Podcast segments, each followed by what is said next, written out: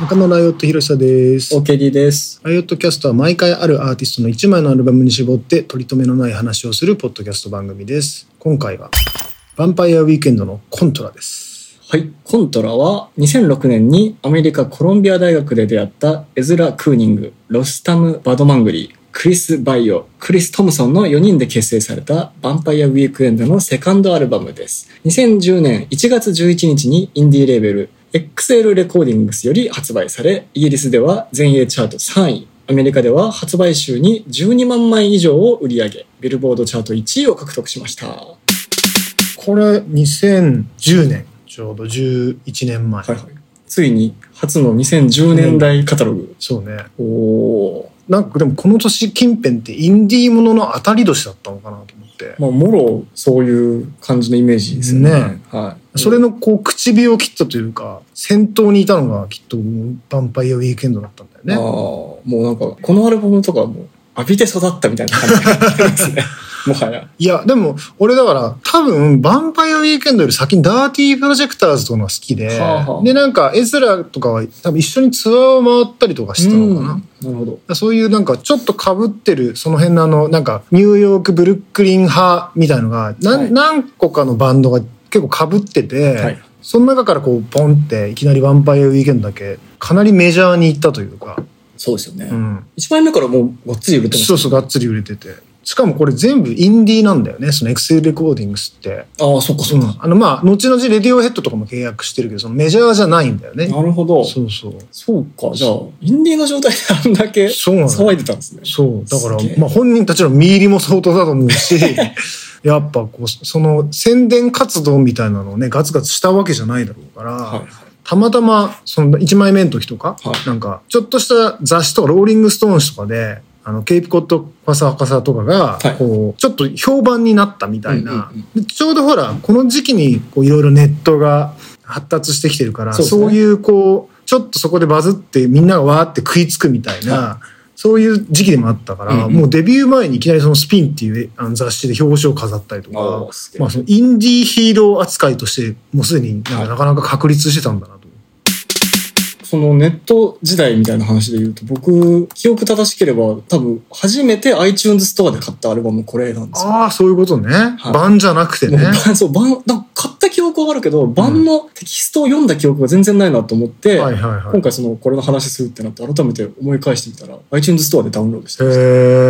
え。じゃあ、この、これを持ってないんですね、これね。それ持ってない。ジャケットの画像しか知らないんです。俺なんか律儀にちゃんと3枚目までは持ってるもんね。ああ、すごい。まあ1枚目もね、むちゃくちゃいい曲。まあ、やっぱり1枚目っていいじゃんみたいな、あるから。そうですねももその、あの、ボーカルのエズラが、はいやっぱ A パンクが一番アメリカでは売れたんだって、この当時、うんうんうんでもやっぱりその自分たちのことが好きでいてくれるっていうのは、やっぱ A パンクじゃなくてこういろ、いろんな変な楽曲があっても、こう、アルバムとして買ってくれた人たちがいたからって言ってて、まあそれは毎回アルバムそうだよね。この曲っぽいものみたいのがないっていうか。そうですね。なんか、トータル別にばらつきがあって聞きづらいとかではないそうくそうそうて、そうでも全然全部違いますからね。うん、すごいよねなんかただやっぱすごいこうアフロビートの匂いみたいな、まあ、はいそれがでも最初から割とこうコンセプトであったんだろうねそもそもそのファーストのこのケープコットカサカサってこれめっちゃアフリカっぽくないですか名前そうそうでもこれけそのそういう場所の名前でケープコットっていうそれアメリカの場あ所これのア名メ前リカなんでですねそうそうでそれはなんかもともとはこのアルバム自体がエズラがその映画をこう撮ろうとしてはでそのこう「ヴァンパイア・ウィーケンド」っていう映画を撮ろうとしたそのまあサントラみたいなイメージで作ってたらしくて、うんまあ、その映画を撮ろうっていうその構想はすごいあったらしいんだけど、はいまあ2日で諦めたと語 ってる。そこは向いてなかっそたうそう そう。その代わりそのコンセプトとかは音楽は残って、それでこうこういうなんかちょっとタイトルもそこにちょっと紐づいてるというおうか、おうだからななんていうのポーティスヘッドみたいな。ポーティスヘッドってもともとその架空のサントラを作ろうとしてできたバンドとか、昔結構そういうバンドって多かったじゃん。そのなんか、え映画とそれに紐づいてバンド始めちゃうみたいな。はいはいまあコンセプトあるコンセプトだそうそうそうそういう感じだったらしく、うんうんうんまあ、そこからこうねこのコントラまでの流れというはいここはねすごい密接な感じがするもんありますねまあ実際年数的にもほほとんど経ってないそうだ2008年から2年2年後、ていとうはいえ、なんかコントラもなんか確か本当は2009年に出そうとしてたみたいあなそうそうそう話もありますもんね。それをねちょっとこういろんな諸事情で2010年になってみたいな、この中だとやっぱりどうしてもキャッチーなのはカズンですよね僕これ多分7インチで持ってる気がするんだけあどーカズンとかもうめっちゃそのロックイベントの DJ かかりまくっかかるだ ろうねただ早いから次の曲すぐ決めなきゃいけないよね確かに確かに僕は一番思い出深いのは圧倒的にあのホワイトスカイなん ですほうほうほうほうあのこれのドラムパターンを完全に引用して僕ニコ天にあの、え一曲ー作ってあましたそうなんだあの「スズメが泣いたら」ってあの、はいデビューする前のうんうん2012年の「メトロナポリタン」っていううインディーアルバムに入ってる曲で、へえサブスクで聴けないんでプレイリスト入んないんですけど、うんうんうんうんドラムパターンこのドラムパターンが結構好きで、へえこれもかなりなんていうかアフリカンビートが入ってる感じだよねそうですね。だからシャッフルのようで、表にもうちゃんと4つのビートがあって、みたいな。ああいうのそうが、感じなのねポリリズムって、あれアフリカって感じですよね、いかにああもー。確かに確か にそう、これこのドラムやろうっつって、やらしてみたいへな。宮田くんの弾き語りの曲で、ーはいはいはい俺このドラムでやろうみたいな。だ へからその発想がめっちゃ若いですけどえ。じゃあもうすごい影響をもろに受けてる なんかこの1枚目の A パンクのはなんかあの向こうですごい流行ってたギターヒーローっていうあのゲームアプリいわゆるあの太鼓の達人みたいなほうほうああいうのギターヒーローとかジャストダンスとかそういうのに入ってたっぽいんだよねほうほうだほうか。らそっからなんか影響を受けたそのアメリカの人たちってすごい多かったらしいああ、ありますね、そそうういうのね。そうそう。なんか結構ね、あの、ギターヒーローっていうゲームなのかなとかで、はいどんな曲入ってるとかって見ると、なかなか面白い曲のセレクションだったりとかして、うん。日本のウィキで見るとね、まあ、モーターヘッドとか普通にそういうのが入ってるんですよ いいですね。まあ、レッチリでもなぜかハイヤーグラウンドが入ってたりとかえ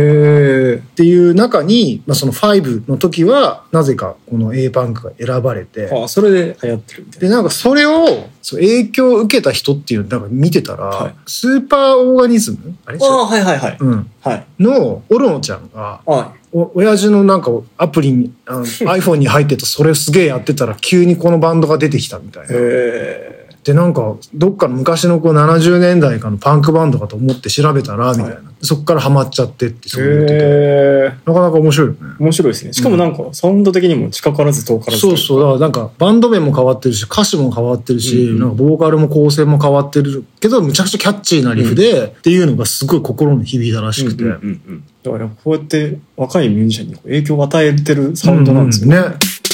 ね。こう、エズラ君のご両親は結構インテリで、心理療法士っていう、いわゆる多分あの、お酒のお母さんと一緒なんじゃん。 あ、そうなんですか。ああいう系の、こう、ロールシャンハテストとかしちゃうような。あーはいはいはい。と、テレビの美術の方の、こう、センスの塊みたいな。は人たちの息子さんなんで、やっぱちょっとこう、センスがすごいじゃん。パンクとアフロビートをまずこうね、融合させようとかっていうこともさ、そうですね。なんかやっぱそこにセンスを感じる、はいこ。の。この当時でそれをやるっていうのは。確かに。この界隈でさっきダーティープロジェクターズの名前も出たけど、はいララライオット、中野、あー中野ライオットのあの由来の、ララライオットのボーカルはなんか幼馴染だったらしくて、 うーん。だかもらやっぱり一緒に共演してたりとかもしてるんだけど、うだからがっつりインディーシーンですよね、もう本当うんうに。ん、でまあこのいつものあのエンジニアプロデューサーあ、いじりで言うと、もうはいこのロスタム君が最人なんですよねバンド内にいる。いるってパタいーうン。いるパターまンたそのインディーっぽくていいじゃないですか。そうそうもうこの人が本当に才能があって、まあ、一応3枚目まではメンバーで4枚目「ファーザー・オブ・ザ・ブライド」の最新作はプロデューサーとして名前を連ねててソングライティングもたまにしてるけど一応メンバーではないと。うんうんうん。いう、そういうパターンになってて。彼がね、その後とかも、すごいディスコグラフィーいいんですよ。最近だと、クライルとかほうほうほう、ハイム。。ああ、いいじゃないですか。そうそう。で、ちゃんとね、あのね、この辺やっぱ。青系語そうそうそう。はあとかね、まあこの辺もそうだし、で、ちゃんとね、えっとね、まあ、サンティゴールドとかも、まあ、いわゆるインブルックインシーンだけど、はいフランク・オーシャンのブロンドやってるんですよ。なんですと。で、あと、まあ、そう、そこに、ふあと、フランシス・アンド・ライブですあね。ーいいっすねここ今、ときめくというか。そうですね。この辺をね、やってるんですよ。あー。すごい。抑えてますね。抑えてる。で、この3枚目からかな、その一緒にプロデュースしてるっていう人がいて、はいそれがこのアリエル・レヒットシェイドっていう方で、はいこの人もだから一緒にまあ似たようなハイムの「サムシング・トゥ・テルユー」とかを一緒にやったりとかしてるんだけど、まあこの二人がまたやるようになって余計にヴァンパイア・ウィーケンドがこうモダンになってくるっていいやう確かに確かになんかね、人の集める力がすごいよね。ちゃんと曲も作れるし、はいマルチインストロメンタルプレイヤーなんで、もうほんとこういろいろ本当だやってたりとか、なかなかね、才人がまさかの自分のバンドの中すごにいるっていいう。いやでもまあそういうイメージありましたけどねなんかね、うんうんうんみんなでこうアイデア出してやってんじゃないんだかはいってはいいう、はイメージ通りなんですねすごいい。すごいよね。ちなみにこのコントラっていう、このタイトルはなんかゲームの名前から取ったらしい。そこはあっさりあっさりと。はいまあなんかいろんなダブルミーニングでいろいろこう言われてはいるっぽいんだけど、あなんか、まあ、とりあえずはそこから撮ったっていうのがオフィシャルになってて。あなるほどで、このカバーの女性は、1983年のポラドイルド写真をロスタム君がフリッカーで見つけ て、などんな顔してるかがなんかちょっとこ、はいうわかんない感じがいいじゃんってなって、で、一応その、これを撮ったカメラマンの人は見つかって、はいその人に許可は取ったの。ほうほうほうしかし、この撮られた女性、アン・クリステン・ケニスさんから訴えられた。あらまあ、後に和解してるんですけど、はいまあやっぱ最近この騒動でね、あのリアルタイで言うとあの、ニルバーナが まだー30年後30、そう30年越しに、そう訴訟問題そう、はい多分周年版が出るときっと思ってあのプールの中の少年はがいまた訴えるってい う、そういうことやってて。でもこれがそのアン・クリステン・ケニスさんにはい見つかったのも、えー彼女の娘さんがこの CD を家に持ってきてバレるっていう。すげそうえだから、まあ、なんていうの、それぐらい有名になってたっていう部分と、娘さんはそれ気づいて買ったんいでやすか買う買うわけないでしょ、絶対。これうちのママだって思わないでしょ。面白い。いいエピソードで すいや、ねいいエピソードだけど、だからどっちがどうしらだって娘さんがそこまで音楽好きじゃなかったとしてもきっと買ってたくらそうですねい有名なアルバムだけど、はいもうちょっとインディーシーンだけだったらきっと訴えられてなかった可能性もあるから、これちょっとなかなか面白いなと思って。まあカカメラマンとしてもこれちょっと面白いし確かに視点だなと思って。訴訟社会ってそうそうそう。なんか僕的にはそのやっぱ自分もさっき言った通りサウンドにやっぱすごい影響を受けたんで、うんなんか周りの当時のバンドたちも多分めちゃめちゃ濃いみたいな、はいいっはぱいはいいいた記憶がすごいあって、なんか先輩で言ったらやっぱチェコとかもああ、おもろかね。そういう意味でときめきながら聞いてましたよ、あー僕は。はい、当時。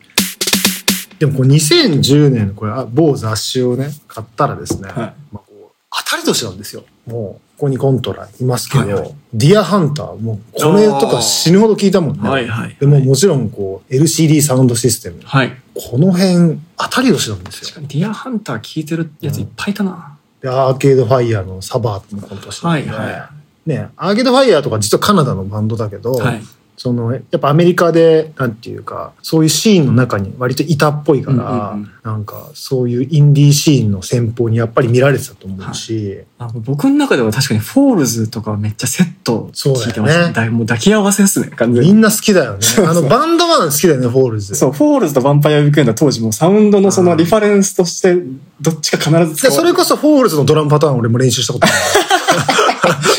そうそうなりますそようね。そうそうそう。で、まあ、ビーチハウスとかね。やっぱここはお互い影響を与え合ったみたいな発言してるし、やっぱね、この年は2010年ってすごい当たり年なんだよね。なるほど。クラクソンズとかね。ああ、はいはい、なんか俺多分この年クラクソンズ撮った気がするもん来日してて、あそうですか。うんまあ2009年があるわけじゃないですかその世界的アメリカで言ったらばほうほう。それがその後にやっぱすごい良作がやっぱり逆に出てくるっていうかドラムス。ドラムスねこの辺もみんな真似してた記憶ありますあね。ドラムスとねまあドラムスルックスもねいいからちょっとこあーうなんかそういそううそう。見た目の引用もめっちゃあったと思うなんかデニムとはいこうちょっとまくり上げるみたいなシあャの T シャツとかシャツみんなやのってそましたね袖をまくり上げるとかねはい、あとは地味にみんな好きだったのベストコーストじゃないベでスすトか。ゴーストね。はい好きだよね。だし、やっぱ、もうこの頃は、あれですね、その好き好んで聞いてたっていうよりも、本当になんか、音の研究として聞いてた気がしますね、自分が。ああ、そういうことね。そうそう、もう、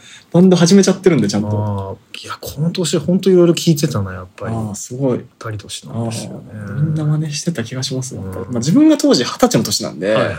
なんかなんかのポッドキャストの回でも喋ったかもしれないですけど、二十歳ぐらいのバンド、もろ影響、んまんま引用するじゃないでうすんか。うんうんうん。でもあれだよね、その、わかりやすいものよりも、自分が見つけたって勝手に思えるようなバンドを勝手 に、こう自分でコピーして、みんな知らないと思ってるみたいそうな。そうそうそう。でも実はみんな知知っっててる。るみたいな。それがまたいいんですよね。まあね。で、まあその後にね、モダン・ヴァンパイア、そうですね。オブ・ザ・シティ。はい。これもね、やっぱすごいダイアン・ヤングね。こういう曲が一曲やっぱ入ってるっていうのはさ、本当いいよね。でもその次が2019年ですかそうなんですよアルバム的にだからすごいなんか、その間にエズラは実はなんか、ネットフリックスで日本、なんか日本のアニメのオマージュのアニメをプロデュースしてた。ああ。 すごいっすね。うん。ネオ・ヨキオっていうなんかアニメをプロデュースしたりとかしへて、えなんか日本愛もすごいやっぱあるみたいで。あ、そうなんです。そうまあ確かに来日めっちゃしてくれてたい記や、憶ありますまけあど。来日はね、あんまりしてないんですよ、実あ、は。でも、あ、でもファーストの時、セカンドの時って欠かさずツアーで来てたような気がします俺見たのね、あれだったもん。ホステスのクラブウィークエンダーで見てて。あだからなんかその単独で言っちゃうと、意外とそんなに、そう、フジロックも来てるし、あ。はい。そもそもにも来てますもんね。そうそうそう。単独はね、意外と少ないあ。そうなんだ。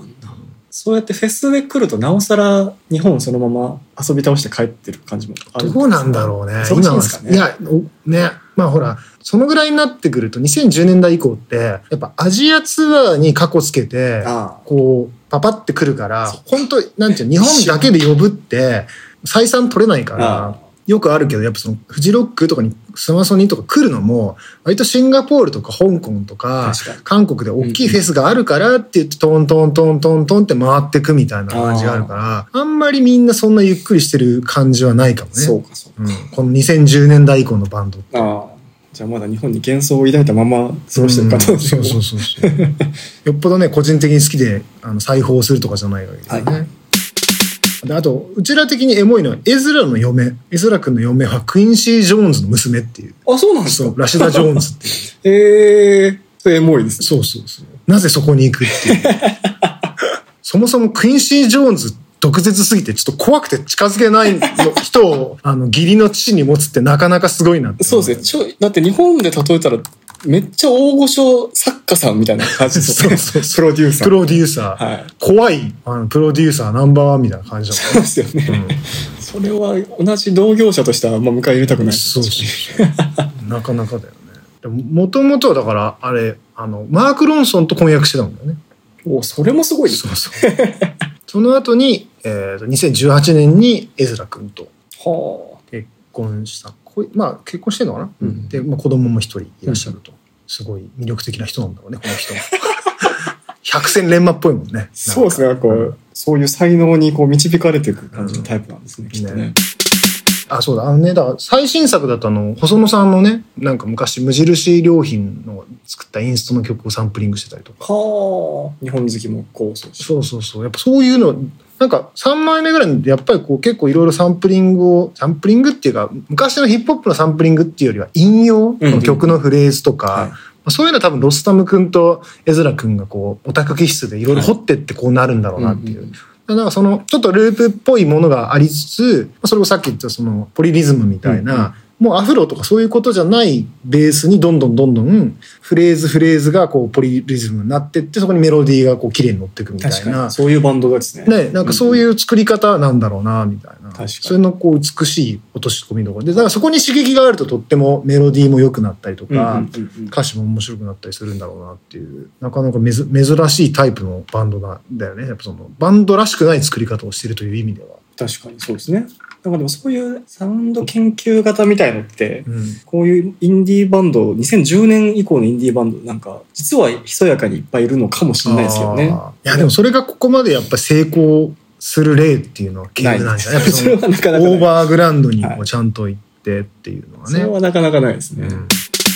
今回のエピソードを聞いて、ヴァンパイアウィークエンドのコントラを改めて、または新たに興味を持った方は、Spotify と Apple Music のライオットキャストのプレイリストをぜひフォローしてみてください。お願いします。お願いします